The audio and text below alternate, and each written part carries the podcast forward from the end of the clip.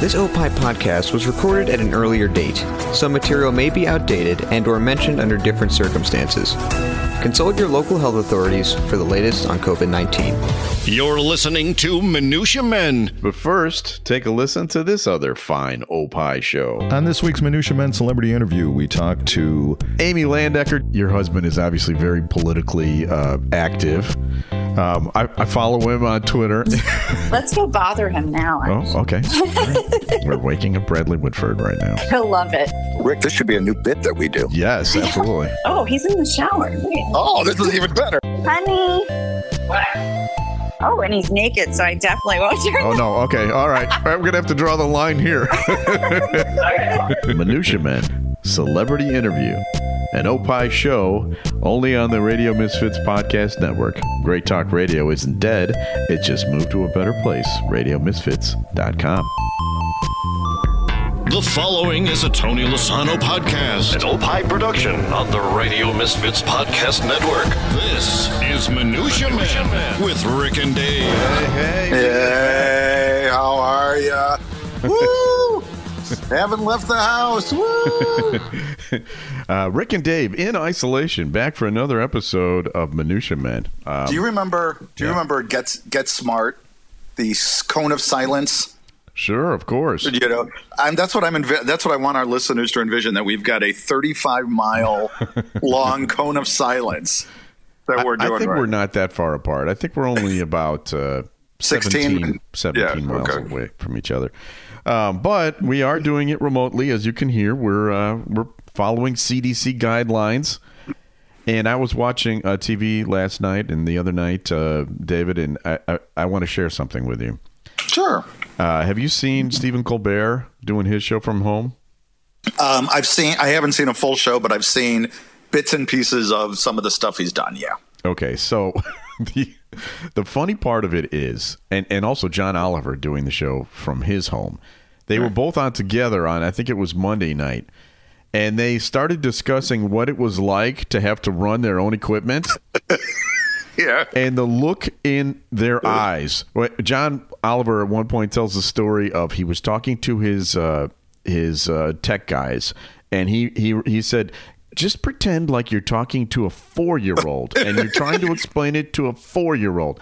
And Colbert started cracking up because he had been going through the exact same thing. And I thought to myself, and I get unending shit for having a hard time with this. Right. And these guys, that's, that's if John Oliver can't fucking do it, how am I supposed to be able He's to do 15 it? 15 right? years younger than me. um, I, you know, and I saw something, I don't know what it was, some CNN interview that's like some little kid walks in to the, you know, walks into the reporter's room while he's doing, yeah. honey, leave, you know. but, um, yeah. I mean, come on. Be nicer to me. This is hard. Well, and this kind of reminds me of a story too. So we have not gone out for groceries. Uh, we are we're kind of we're we're taking this very seriously. You know, staying indoors. What are you eating? Um, like so we decided. What? What are you eating? Cardboard? No, we no we did Instacart. You know what Instacart is? It's one of no. these. It's like it's a grocery delivery services, okay. right? Okay. So we went ahead and Michelle, it's spent, I mean, it's, it's not an easy thing to do online. You know, you, you got to go through inventory at your house to make sure everything that you, you know, you need. And she took like two or three hours to do it, but she sends in the order. Uh, and then while there's, there's like an Instacart guy, you have like the guy shopping. Yeah, and your, he your personal, texting. your personal shopper. Right. And he's, having the exact same issues I have with her grocery lists. that, uh, so, listen, all I can find is the Atlantic salmon. Does it say. Atlantic salmon? It does right. not. Right, right. Pacific North Coast. and, and, uh, and, she's just like texting him, and they're texting back and forth, and I can see. I mean, I, I I'm not seeing him, obviously, but I know his facial expression. It's eye rolls and like, Jesus, lady. Doesn't that make you feel better, though? Right. Welcome to my world, buddy. Yeah. Uh, hey, I'm a, I'm a little worried about you. Can I Why? get a little?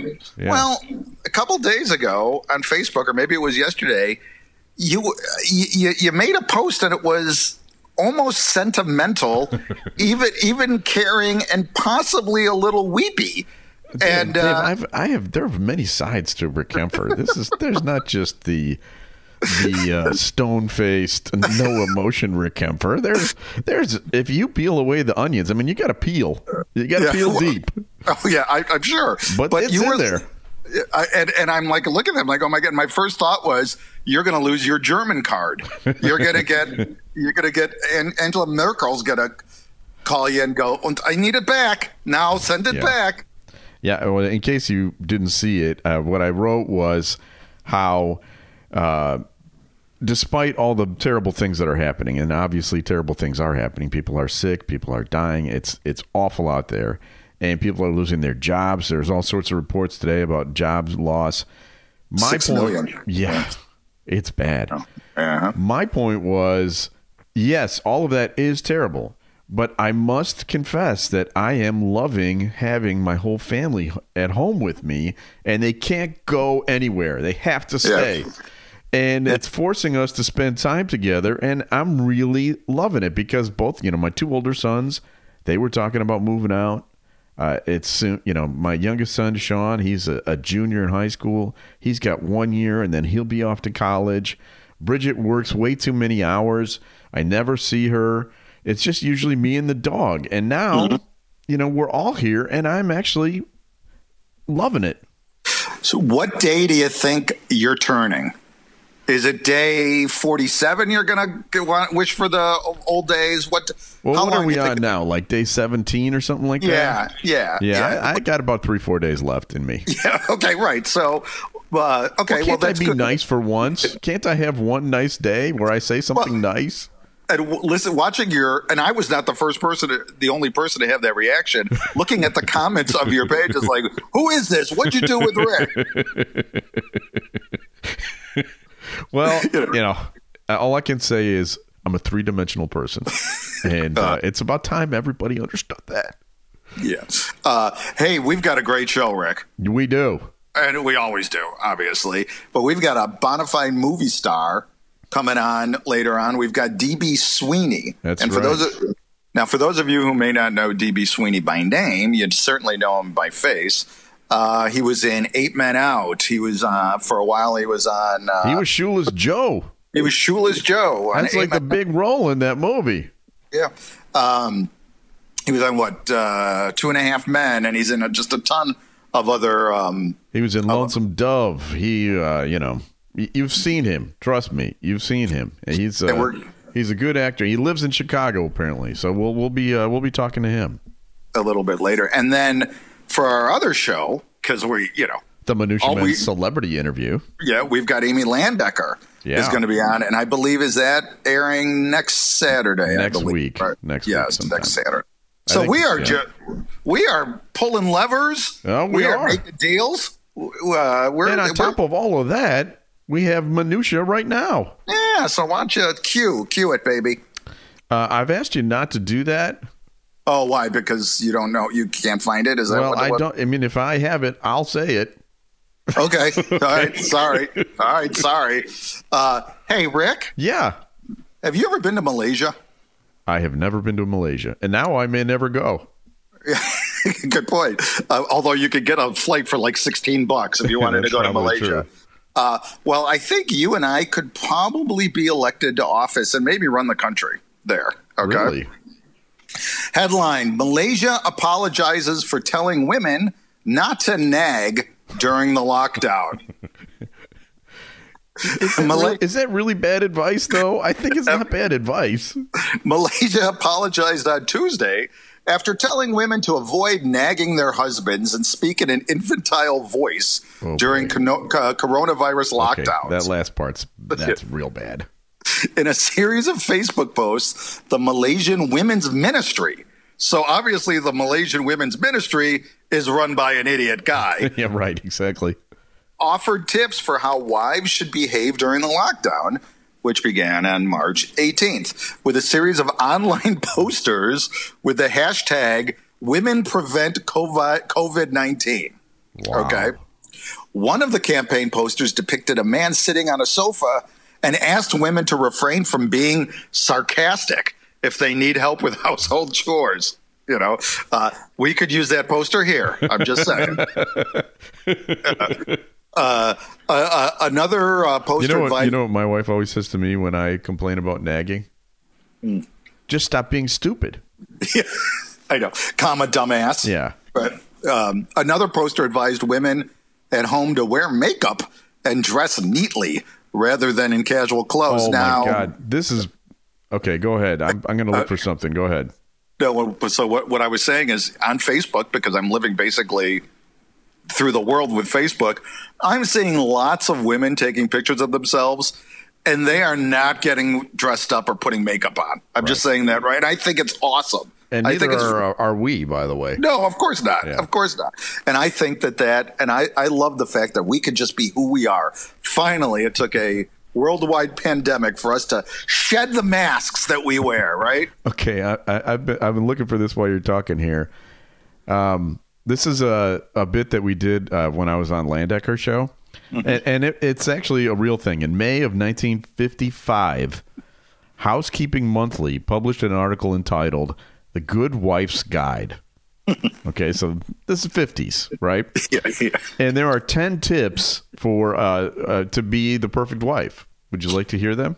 Sure. Well, hold on. Let me mute. Uh, Michelle's in the basement. Okay, do it quietly. Okay, do it really fast. I will say that Bridget was not amused by this uh, when we did it on the air, but well, now uh, I can't laugh at any of these, but well, go it's, this is not.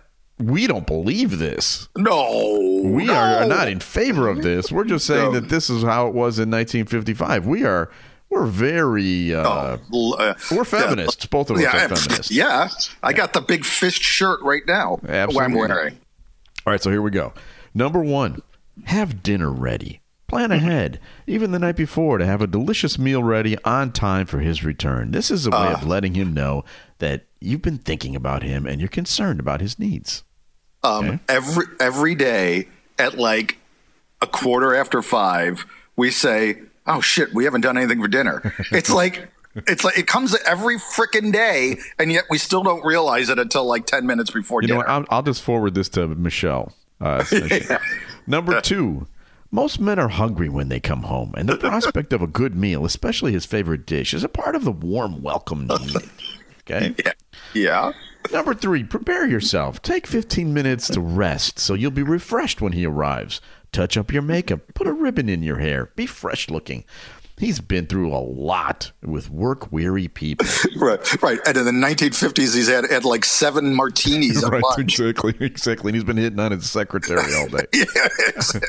uh, number four, be a little gay and have a little and be a little more interesting for him. His boring day may need a lift, and one of your duties is to provide it. Okay. Do vaudeville. Get a dump. Learn ventriloquism. Da da da da da da da da. Uh, number five, clear away the clutter. Make one last trip through the main part of the house just before your husband arrives, and gather up the school books and the toys and the paper, and and, and just run a dust cloth over the tables. number six. Over the cooler months of the year, your husband should prepare uh, should be prepared to have a, a fire lit for him, so he can unwind by it. He'll feel that uh, he's reached a haven of rest and order, and it'll give you a lift too. After all, catering for his comfort will provide you with immense personal satisfaction. We, we've got to we've got to find the person who wrote this and interview them. Yeah, I think they're long dead. Yeah, or were, they were killed. Yeah. is pretty much. Uh, anyway, it goes on like that. You get the you get the idea. Yeah, Uh, the last one is uh, you may have a dozen important things to tell him, but the moment of his arrival is not the time. Let him talk first. Remember, his topics of conversation are more important than yours. yeah. Because in the 50s, he had to talk about racism. Right. Yeah. Go know, to the uh, track. yeah, right. The, the, the bomb. yeah. Uh, um, All right. So I have some uh, minutia to share with you too. And by the way, Uh-huh. we disavow all of that, don't we? no, absolutely, uh, absolutely. strongly, strongly Yeah. disavow all of it. All right, so we are in uh, isolation, as we've mentioned, um, and the whole country is.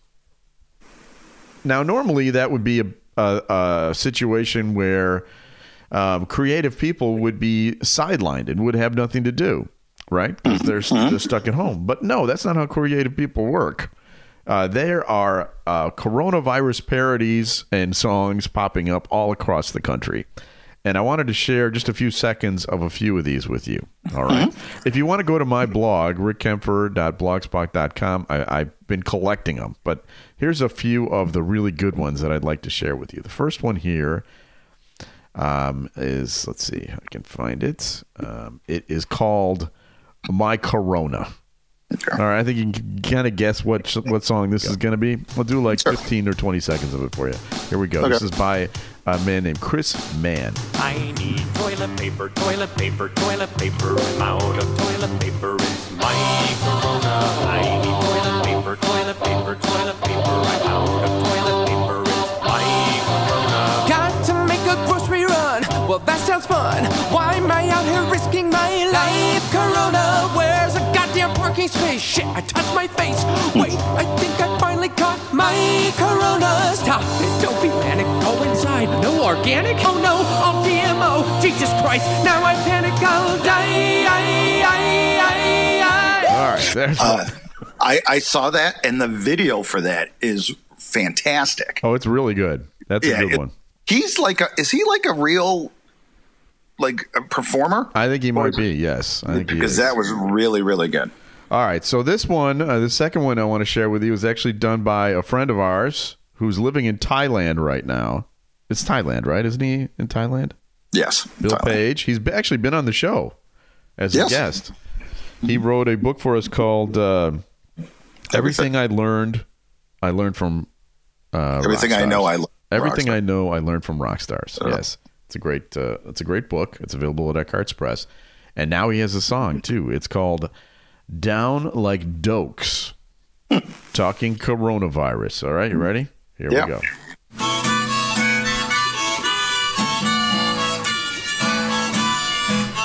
An original composition. Well, I heard about something that's going around. A nasty cold shutting things down. Misinformation in the air. Everybody is running scared. Ain't blaming China, could have happened anywhere. But now we got us a pandemic scared. I feel for Wuhan. Yeah, those poor folks. Everybody there gotta be down like dokes. Forget the cruise that you booked last May. Your travel agent went bankrupt today. Ain't blaming fate or time shifting sands. I think I'll go and just wash my hands. Well, novel corona, quite a surprise. Dig that look of panic in everyone's eyes. Can't see it, can't hear it approach. Harder to kill than a cockroach. You get the idea there. That's uh, down like Mm-hmm. Really good. That's really good. That's if you want to see it again, you can see it on YouTube, but it's also on uh, my blog. And then this is, I think, the best one. Um, and he'll announce who wrote the lyrics as he begins the song. Okay. Uh, I'm not going to tell you the title of it because uh, you'll you'll get it quickly. Here we go. to Chris Franklin for these lyrics. The world has caught a virus, so I've written you a poem. We need your help to cure it, so stay the fuck at home. and if you have got 12 kids or you're living on your own, lock it down and isolate and stay the fuck at home. If you think you're not at risk here, you're living in a dome. It spreads faster than a hooker's leg, so stay the fuck at home. I need the gym, I need the beach, I hear you bitch and moan. You need to grow a brain cell and stay the fuck at home, but I feel fine. I don't feel sick. I'll go out on my own. How thick are you, you selfish prick? Please just stay the fuck at home. From LA through to Berlin, from Wuhan through to Rome. There's people dying every day, so stay the fuck at home. If you need to contact family, use Facebook, Skype, or phone. We've got the fucking internet, so stay the fuck at home. The only way to slow it down is isolate, not roam. Please help the world get back on track and stay the fuck at home. Stay the fuck at home. Stay the fuck at home. Don't you be a fucking dick. Please stay the fuck at home. Uh, perfect, Isn't right? that beautiful? Yeah, that is great. And uh, I also saw the video of that, and he's uh, I love his facial expressions when he does it. He's an older man. He looks like Dr. Demento. Yeah, yeah, yeah, yeah, yeah. And um, no, it's great. And I suspect we'll be seeing a lot, or we'll be hearing a lot of these songs. Well, as a matter of fact, I'm working on one. Uh, John Landecker sent me an email last night or two nights ago, ask, and he had an idea for one and asked me to write it. And I wrote it yesterday and uh, sent it to our good friend Vinny, Vince Argento, our, the, who does all the audio for this show. And he is in the process of writing it, and then we'll get it or, or producing it. We'll get it back, and Tommy will create a video. So maybe by next week, Well, debut, we'll world premiere, maybe. Yes, that's right. It's to the tune of "Wipeout" by the Oh, Surfaris. Wipeout! Yes. All right, you got any more? Yeah, I do. Um, it appears that the people in France are having a bit of a hard time understanding the rules of the lockdown. Okay, Okay. it's been in place in March 17th. Uh, here are some questions that people in France, the French, the Frenchians, what are they? French, the French, The frogs. the frogs have asked the uh, the government. France put uh, instituted an emergency coronavirus helpline, and they asked people to give out, you know, call if you have any questions. And here, do you want to hear some of the questions? Yes. Uh, can my husband spend the weekend with his mistress? What was the answer to that question? I, well, I don't know, and I don't know who asked it. If it was the husband or the wife, may have been asking the question. I don't know. Um, a stranger caressed my horse. Is there a risk of it being contaminated? Okay, I mean, I guess that's a viable yeah, question. You know, right? their, their lives are a little different than ours. I'm thinking. Uh, but this is my favorite one, and I, I I've only been to France for I don't know a week or so, not even three days in Paris. But my favorite one is: Can I still electrocute squirrels in my yard? That's a great So- one. yeah, I mean, I, I, I, I yeah, I, I don't know why that would change if you're keeping social distancing, right? I think it should be fine, right? I agree. Okay. Well, we have, we have time for uh, one more feature, and uh, we've got to get going because we got DB Sweeney Yeah, uh, yeah, awaiting yeah, yeah. us. Uh, and let's uh, so let's get to this last feature. A random name pulled out of Rurik's bowl of brushes with celebrities. Mixture, collection, selection, assemblage, medley, assortment, variety. Time now for Celebrity Potpourri with Rick and Dave. So this is the part of the show where Dave reaches his hand into the, the jar and pulls out a name of a celebrity, and I have to tell the story of having met that celebrity. Um, and last week you pulled out the name Pete uh, Rose. Pete, Ro- Pete Pete Rose. Rose, but you you actually p- pulled it out. That's true. And and I lo- can I can I just say something? Fuck Pete Rose. Can I just say that? Because I don't really feel like telling this story. Because I'm I'm actually upset about something else that I want to talk about, and that is uh, another person. I think I've actually told the story of having met this person, Adam Schlesinger, Yeah. who was the uh, songwriter for the band Fountains of Wayne. Uh, passed Right. away last night uh, of coronavirus, and I'm really upset about it. I am a uh, huge fan of his. Um, and uh, let me just tell you quickly the story of how I met him. I, I met him twice, but the first time I met him was when the movie That Thing You Do came out. He wrote that song, That Thing You Do, which he got an Oscar nomination for. And if you if you've seen that film, uh, it's a Tom Hanks movie. It's it's a great movie about '60s rock and roll, about one hit wonders and stuff like that. In fact, the band was called the Wonders. no, the Or the Oneders, yeah. but what I thought was awesome about that movie was the entire premise was based on uh, these guys writing a great hit record, and you had to have a hit record in order to make the whole movie work. They had to come up with a song that conceivably would have been a giant hit in the 60s. Mm-hmm. And Adam Schlesinger wrote that song. And he was like in his 20s at the time. and we booked him to come on Landecker show, and it was an early morning.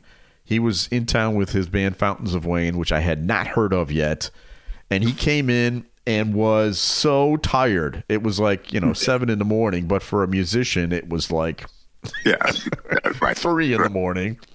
And he was so he, he he first of all he was not a good interview because he was so tired. Secondly, we went to a commercial break, and the uh, uh, during that commercial break, he put his head down on the counter and fell asleep.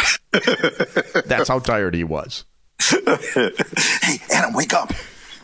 But if you are not familiar with uh, his work, uh, the band Fountains of Wayne, they they had a hit with a song called "Stacy's Mom," which is a great song. But there are so many others that are even better. I strongly recommend them. I picked out a few of them and put them on my blog today. But also, there um, in the last few years, he's been writing for TV, and uh, he he wrote for Broadway. He was the writer uh, wrote all the the songs for the show Crazy Ex Girlfriend. Yeah, which your daughters may watch. That was a that was a big Well, hit.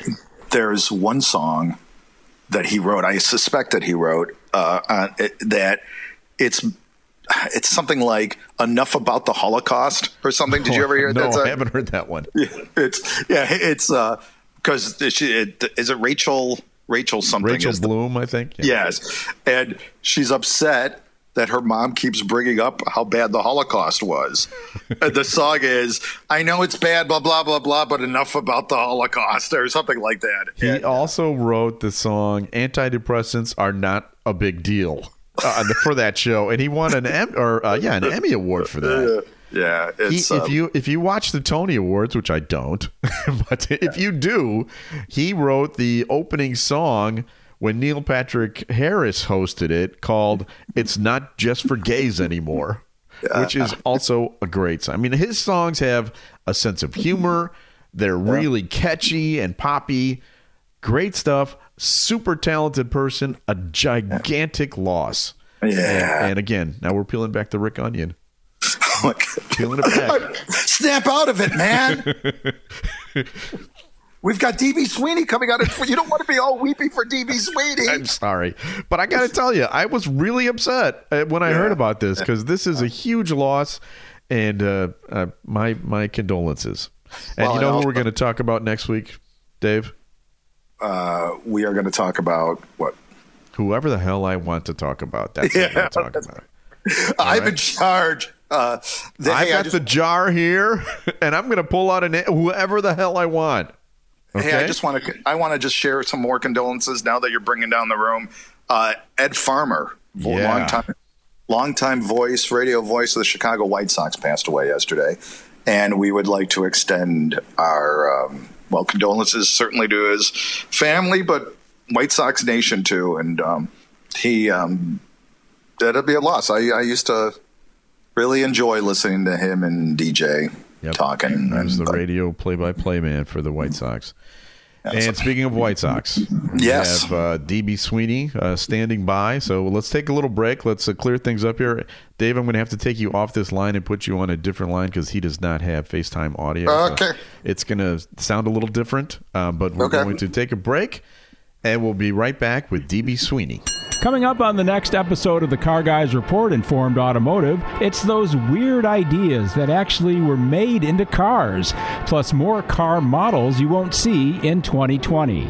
I'm Mark Vernon. Join me and Lou Costable for these stories and more on the Car Guys Report, a Tony Lasano podcast, an Opie production on the Radio Misfits Podcast Network. Hey, and friends here, and I think you should listen to us. Why's that? Well, personally, I like dragging us down rabbit holes that have little to do with the conversation at hand. Yeah, you do that all the time. I think you're a professional at it. I'd like to be. I think that's my ideal job. Just to be the tangent man. How you guys feel about peeing on a bus? All that on And Friends, an Opie show on the Radio Misfits Podcast Network. Great Talk Radio isn't dead, it just moved to a better place. Radio Misfits? .com. Time now for the Celebrity Minutia Minute. Hey, you got a minute? Celebrity Minutia Minute with Rick and Dave. Okay, Dave, our guest this week is an actor. Uh, he's been around for many years, um, as long as we've been around. He's he's got over 100 acting credits to his name, going back to the 80s. He's been in some of our favorite movies and TV shows. Please welcome to the show DB Sweeney. Thanks for being on the show. Thank you guys. Appreciate it. Do, do your friends call you DB? They do, unless they're mad at me. Okay. do you live in Chicago? I do. I live in the suburbs. Well, how about that? I had no Which idea. suburb? Where you living? In Hinsdale. Okay. Oh. Well, well, hey, Beautiful. you're one of us. Um, yeah, I love it here. What's your address and social security number? So we can- uh, we're gonna get into your latest project, which is uh, a very hilarious two dumb mix. Uh, but uh, first, if you'll forgive us, Dave here is a White Sox fan, and I think you can guess which one of your movies he has seen a thousand times. Yeah, uh, Eight Men. Eight Men Out is one of my favorite movies. I mean, I just absolutely uh, that and Field of Dreams. We had Dwier Brown on a couple of months ago, who played John Kinsella. But I just, I, I think for my money, Eight Men Out is the, my favorite baseball movie. I think you're great in it, and it, and and I love the Chicago connection, obviously, with the White Sox. And you guys had, you know, the cast had John Cusack and John Mahoney and Studs Terkel. Uh, tell us about that movie, or tell me about that movie, and please tell me how much you love the White Sox too. Can you do that? I'm a huge White Sox fan. Uh, you know, from the minute I got that role, I uh, I came in. I, I went to Comiskey. Uh, it was like in 1987, I think, and uh, uh, met the you know the White Sox people, and they were just great to me. And and after the movie came out, I went back to a game, and uh, I, hadn't been to a game because when I first came, they were on the road in '87 when I met the some of the uh, the staff, the brass, you know, Kenny Williams and a couple other guys. And uh, and then when uh, uh, when I came to see a game, I go down to my seat and I, I just it wasn't like I went through the team. I just bought some tickets because I just wanted to kind of experience it as a fan and just you know kind of walk in. So I go down to my seat with my buddy, and the beer vendor comes like in the second inning, and he comes and you know we you know I'm not averse to a beer on a hot day, but I, we hadn't ordered any, and the guy goes uh, he starts taking two beers out of his tray and handing them to us. I said uh, I said oh thanks how much do I owe you? And he goes, no, these are from the guy over there. He points to a guy like eight rows back, and he said, he said, uh, Shoeless Joe doesn't pay at Comiskey. and, uh, So, so anyway, we thought it was the greatest thing ever. Not, you know, not, you know, we could afford our beer, obviously, but it was just the idea of it. So by the sixth inning, we had about twelve beers backed up under our seats. And and the thing was, it was just great. And no, it wasn't like people were coming over like, you know, can we take a picture? We want to hang out with you and bother you or whatever. Not that anybody bothers you when they come over. It's just it was not like that. It was it was just such a cool thing. It was like they thought it was so neat that, that the movie had been made and that one of the guys from the movie was there. And so that, that's just a great memory I'll always have. So, Uh, do you think Shoeless Joe should be in the Hall of Fame? I mean, absolutely. If, if Ty Cobb's in there, if uh, you know, there's so many people that are bad people that are in the Hall of Fame, and Shoeless Joe really kind of has a bad rap. That whole in that whole era of gambling, baseball wanted to have scapegoats of, that were gambling, but the reality was, in, my research, what I found out, it, it, it it's pretty much backed up by Eliot Asinof, who wrote the book Eight Men Out as well. Is that the players all bet on games when they'd have a four game series? Like if, if if the White Sox went into Boston and there was a four game series, and the Red Sox won the first two games, the third game would be in play. The Red Sox would, would arrange with the White Sox who was going to win or lose that third game. And then if, the, if the White Sox, oh yeah, it was widespread. I mean, every team was betting all the time. And it's not in the movie, but because you can't do too many seasons in a movie. But the reality is, after the 1919 World Series, in the 1920 season, the White Sox were getting ready to, to throw the World Series again. Shoeless Joe Jackson was hitting 390, and he was having the best season probably of maybe of any hitter, you know, of, you know, for before World War War II. And that's when the hammer came down the next season, 1920. So the events of the movie condensed all this action, but the reality was Ty Cobb, everybody that was playing baseball was dumping games. You know, that was just the way they did it, and and the fans knew it. So whenever one team won two games in a row, the fans kind of knew, oh, okay, third game's in play. Wow, I had no idea. I mean, there's a book ab- about the 1918 World Series, the year before, uh, between the Cubs and the Red Sox, and that book kind of speculates that that series was thrown by the Cubs. Yeah, it's- I think that's 17, 1917 World Series because the 1918 they didn't have one. No, it wasn't in 1918 because they did it early. They did it like the season Oh, ended oh, in. September, uh, and they did it uh, because the White Sox were in the 17 World Series. This is like the only area of knowledge I have. So, Yeah, I mean, I'm, But I I'm didn't gray on know- I did not know this about the, uh, the the widespread betting during the seasons. I had no idea. Yeah, the players felt like you know the the whole point was to win the series. So if you won the series of games, you, you could lose one of the games within that series, and nobody was nobody was really hurt by it. Oh, that's very cool. Um, you well, know, and there, there, go there ahead. was nine. ga- What, what the World Series then was what nine games? Is that what? Yeah, it was nine games, wasn't it? It was yeah, in, in the year uh, 1919 is the only year the World Series was nine games, and I thought in my mind I thought that was because the, the, they felt that the demand was pent up because there hadn't been a series the year before, but maybe I have that part wrong. I think it was just because the uh, the series was early the year before, and then there was the whole obviously the pandemic and all that that was going on Yeah. too. So, Yeah. and we know what that's like now. Everything's old is new again, right? Yeah. Now, uh, during this uh, coronavirus imprisonment, that's what I'm calling it. We're all we're all watching more and more entertainment on TV, the streaming services, internet, our phones, and on Twitter and Facebook, you'll see lists of the, like the greatest movies in certain categories. And I saw uh, like the greatest sports movies list of all time. Eight Men Out was on it, but so was another one of your movies, The Cutting Edge which uh, you played a hockey player that became a doubles partner for figure skating, right? Yeah, yeah. This is this is really a great experience for me. Uh, the script was written by Tony Gilroy, who went on to you know write the Bourne Identity movies, Dorothy Clay, Dolores Claiborne, Michael Collins. He's one of the best writers in Hollywood. He, they bring him in to rewrite movies now where he doesn't get credit; he just gets a boatload of money. But the Cutting Edge was the movie that launched him, and that script was just word perfect. And they brought in Moira Kelly, who who was just the perfect um, uh, foil for my character. you Yeah, know, she was really good kinda- too. Hockey player. She's terrific, and uh, she was so good in that movie. I think it, it hurt her career in a way because people assumed that she was such a you know rhymes with witch that that they didn't want to work with her. And and the movie was was directed by Starsky, right? Yeah, yeah. Paul Michael Glaser directed it, and uh, we had the guy, uh, our camera operator was Jon Cassar, who went off to become the uh, the boss on 24 and a bunch of other shows. So he, he became a great filmmaker in his own right. Well, yeah, I highly recommend that movie. It's it's a movie that kind of went under the uh, radar. Um, but uh, I watched it after I saw it on the list, and it's really fantastic. I don't know how I missed it the first time around. Oh, well, thanks. You know, we, we both learned to skate for that movie, and they gave us a three month period where we, we both went to the same rink in New York City, where I was living in the city, she was living in Long Island.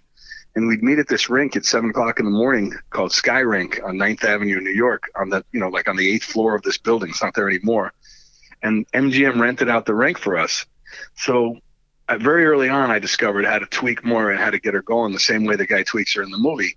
And they had a rule that during figure skating time, it was a sign in the rink, you can't have hockey skates on on the ice. And during hockey skating time, you can't have figure skates on the ice, which is just a stupid rule. It that is a made. stupid rule. You know, I mean, so anyway, but I but MGM had rented out the ice. So my opinion was we were exempt from the rules because we had rented out the Hey, ice. we're Hollywood stars here. Rules do not Yeah. apply to us.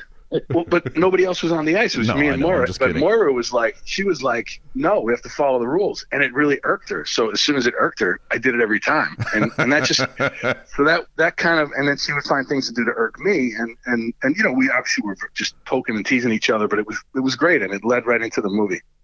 Yeah, That's wonderful. Hey, you got any good uh, Charlie Sheen stories from the days that you were uh, Two and a Half Men when you played Larry on Two and a Half Men? Well, what, you know, Charlie was gone by then when I when I did Two and a Half Oh. Men, but I but I had golden days of Charlie during uh, Eight Men Out, and then uh, yeah, he was before Eight that. Men Out. Yeah, so here's the story of how he got into Eight Men Out. We did a movie called No Man's Land, which is about stolen cars, and during that movie, Charlie went from uh, you know Martin Sheen's kid that nobody ever heard of to the cover of Time magazine. During while we were filming, because of Platoon was about to come out and won Right. all the Oscars, so I watched him transform from you know being nowhere to you know to a big star.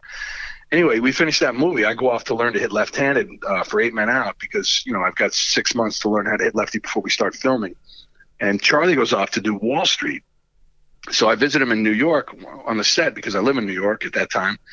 And we go out to McSorley's Ale House. And Charlie loved baseball. I knew that from when we worked together. And, and he was, uh, you know, a huge fan, Cincinnati Reds fan. We, we talked about it all the time. So I said, Charlie, we got to do this movie, uh, Eight Men Out. And, and you know, over a couple of beers. And, and uh, he said, yeah, yeah, let's do it. I said, it's about the White Sox. They throw the World Series. I said, I'll, I'm going to be the left fielder. You'll be the center fielder. It'll be awesome.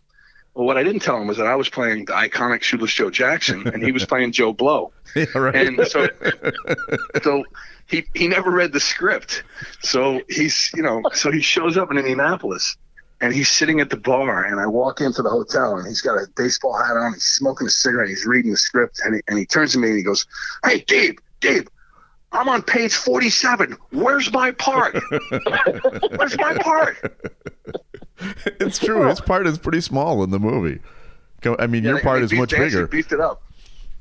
Yeah, that's great. Uh, now, he, was, uh, he had a good time. I mean, he was really happy to be there. I think it took the pressure off to be out of the limelight for a minute. yeah, no, I, I'm sure that's true. Uh, I mean, obviously, you you've you know run through with lots of big stars in, in your career. Lonesome Dove. I mean, that how many people on that show did not win some sort of Academy Award? You know what I mean? Robert Duvall, Tommy Lee Jones, Anjelica Huston, Chris Cooper. You know, unbelievable. And and that was right, right in what, like late '80s, right? Was that when that came Yeah, out? yeah, yeah. 89, I think. Did you have to learn how to ride a horse for that? I did. You know, it's, a, it's kind of a broken record here, but all these shows I had to develop a skill I didn't have. I guess really all I knew how to do at that point was, you know, make good omelet and drink. So, So I you didn't want didn't to make know how any to skate. about that. You didn't know how to bat left-handed, and you didn't know how to ride a horse. Yeah, and with, with the horse thing, I, I felt like it was not smart to say it, so I lied to them and I told them that I had an uncle in Montana and I went and rode horses every every summer, which I'd never even been to Montana. So they, they believed me and hired me, and uh, so I went out again. I'm in New York City, so if you guys have been to Central Park, you know they have the horses that you ride around the park. They're, Right. They're basically, you know, like one step away from glue. Yeah. And so I, I figured I'll ride these horses a little bit, and then I'll go upstate. There's a farm up there. I'll try and ride some horses up there. So the first time I tried to ride the horse in Central Park, I tried to like get the horse off the trail, you know, to like just cheat a little bit and try to get him to turn and move around a little bit. And the horse looks back at me like a New York City cab driver and is like, "I got this, pal. We're not like like we're not leaving the trail. Like we stay on this little trail." I was like, "Okay." So this is not really working. So anyway, but I but I did. I, I ended up going down to uh, where uh, Charlie Sheen and Emilio Estevez and Kiefer Sutherland were filming Young Guns in Arizona because they had all these horses. So I went down to hang out with those guys because I thought there wouldn't be any fun there. And uh, Yeah. rode rode their horses on the set there for a couple of weeks, and then as soon as I had the horses together in Texas, uh, in Austin, where we started filming, I, I started riding the the real horses from the movie.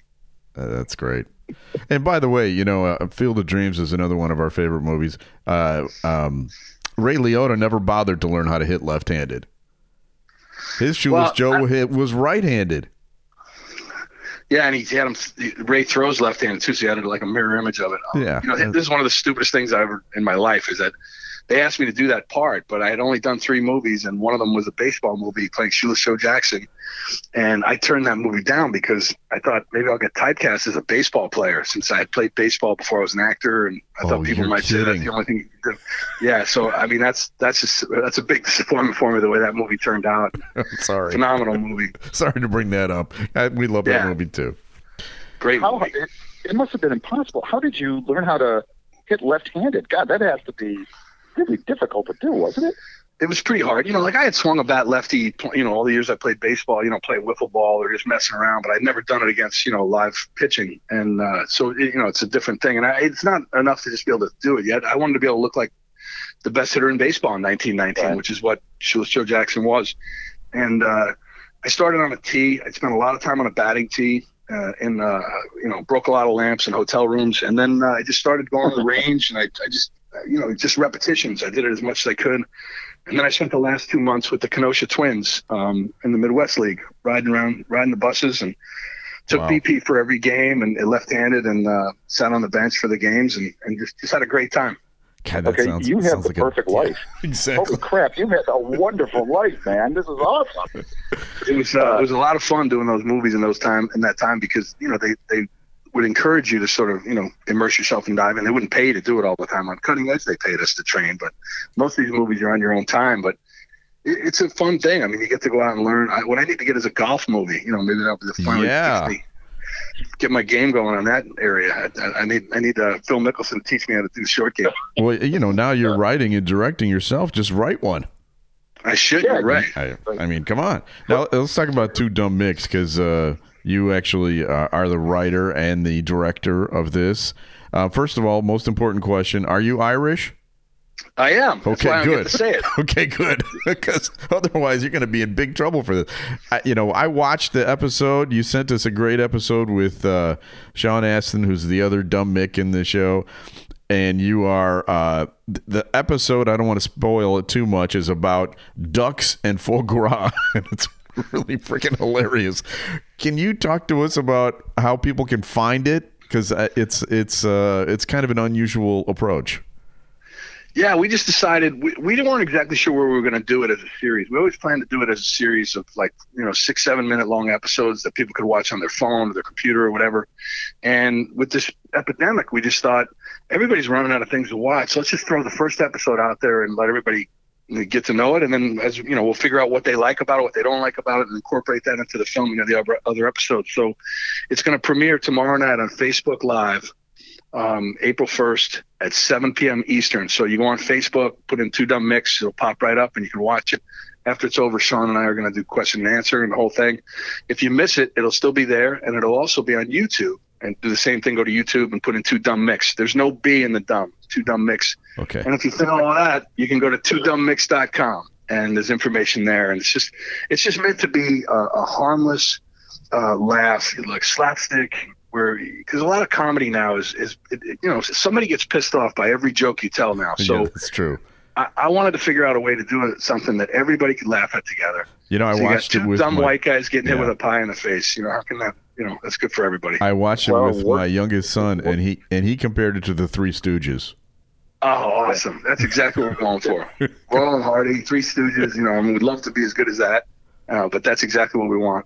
Oh, that's cool. What are you doing? What are you doing during self quarantining? Uh, uh, uh, yeah, you got kids home? How do you? Yeah, I got a I got a teenage son and a teenage daughter, a senior in high school and a freshman, and you know it's very sad for my son. His uh, you know senior year's over pretty much. You know they, lo- they lost their senior trip. They're not going to have graduation, and it's a weird time. And he you know he's 18 years old, so he was born uh, two weeks before 9/11, and then now he's got this. It's like it's, it's you know those are two massive events in uh, you know in somebody's life. So and my daughter, it's, it's tough on her too because she's not as extroverted as my son, so it's already an effort for her to go and socialize and things. So now, you know, it's a little more pressure on her, and it's it's tough. I mean, it's tough for everybody, obviously, and I hope it doesn't turn out to be uh, as dire as everybody's saying. But you know, we're trying to play along and stay inside. Yeah, I mean, that's all, all we can do. Well, it's, uh, thank your lucky star you don't have three teenage daughters at home like I do right now. Yeah, he's got three daughters. I've got three sons, so we, we feel your pain. Uh, but but DB, DB uh, they call you Deeb or DB? But actually, Charlie Sheen used to call me Deeb, and that kind of stuck. But usually DB. Okay. Well, No, we really appreciate Doobie. you being He on the was show. saying Doobie, not DB. Oh, so you live in Hinsdale? That's how you know. Uh, that's how you know Neil Sant. Yeah, yeah, you live right we share backyards. Oh, I had no idea. Okay, cool. Well, I really appreciate you being on the show. Thanks a lot, and you know we wish you the best. And we're going to follow along here, uh, uh, two dumb micks, uh, and and we'll make sure that we get the word out for people to go see it. Yeah, and it's you know the thing I'm just learning about all this uh, engagement stuff. But if people like it, if they leave a comment, if they tell their friends, spread the word. The more eyeballs we get, and the more responses we get, um, the sooner we'll be able to bring more episodes. All right. Well, thanks very much for being on the show. hey, thanks, buddy, and be uh, be well and be safe. And uh, this is in this crazy time. Thank you very much for having me on. All right. Bye bye. Take care. Heck of a guy. Go, go White Sox. Yeah. Right. You know what I? You know what I should do? I should. I'm. I'm going to send him photos of my scorecard booth. Oh, oh maybe he'll buy it off of you. Yeah, exactly. Right. Uh, You- you Julia, I'm on the air. Julia, I'm doing the show. Twenty-five thousand people are going to know that you're impatient. you, you can go downstairs, but be quiet. Oh my Okay. god. All right then. Uh, you know what I was thinking? He he does that show with Sean Astin, right? Yeah, yeah, Uh, yeah. Two Dumb uh, Mix. Two dumb micks. I- Imagine you're in Chicago, and that's where they film it. They film it in Chicago, and there's Shoeless Joe and Rudy, right? right, right. Sports legends. What are you guys doing? All right. Don't forget next uh, next week on the Minutia Men celebrity interview, we'll have Amy Landecker on with us. Right, right, right, right. So that's uh, something you should check out because uh, we go way back with Amy, and uh, she's got some unbelievably great stories. Special thanks to our executive producer, Tony Lasana with opishows.com. Opie is hippo backwards, O P P I H shows.com. We're distributed by Ed Silla with the Radio Misfits. Great Talk Radio isn't dead, it just moved to a better place. RadioMisfits.com. And we'll be back again next week with another episode of Minutia Man. This Opie podcast was recorded at an earlier date. Some material may be outdated and or mentioned under different circumstances. Consult your local health authorities for the latest on COVID-19. The proceeding was a presentation of Opie Productions. Find our other great shows wherever you find podcasts, including opishows.com. Thank you. This has been a presentation of Opie Productions. Tony, can you shut up? I am Howard Sudbury. And I'm Steve Baskerville. And on Back to You, our podcast, we do all kinds of things like how would you describe it? We do nitpicky things sometimes, like how come you got headphones on and I don't? Because I'm the star of the show. Well, see, that's up for uh, debate and deliberation. And uh, a lot of the show is about who gets top billing and last word. Well, we'll find out in the next Back to You with Howard Sudbury and Steve Baskerville. See ya. Bye. Back to You with Howard Sudbury and Steve Baskerville. An Opie Show, only on the Radio Misfits Podcast Network. Great Talk Radio isn't dead, it just moved to a better place. RadioMisfits.com. Soccer's not back, but that doesn't mean we can't do a show, right, Adam? Yes, lots to talk about. And let's face it, we're stir crazy. We're sitting here in our homes. We can't really do much uh, in our homes. And so, what the hell? Let's let's uh, let's find out what's going on in the world of soccer. Free kicks with Adam and Rick, a Tony Lasano podcast. Go to opishows.com or wherever you find podcasts. Just search for Radio Misfits.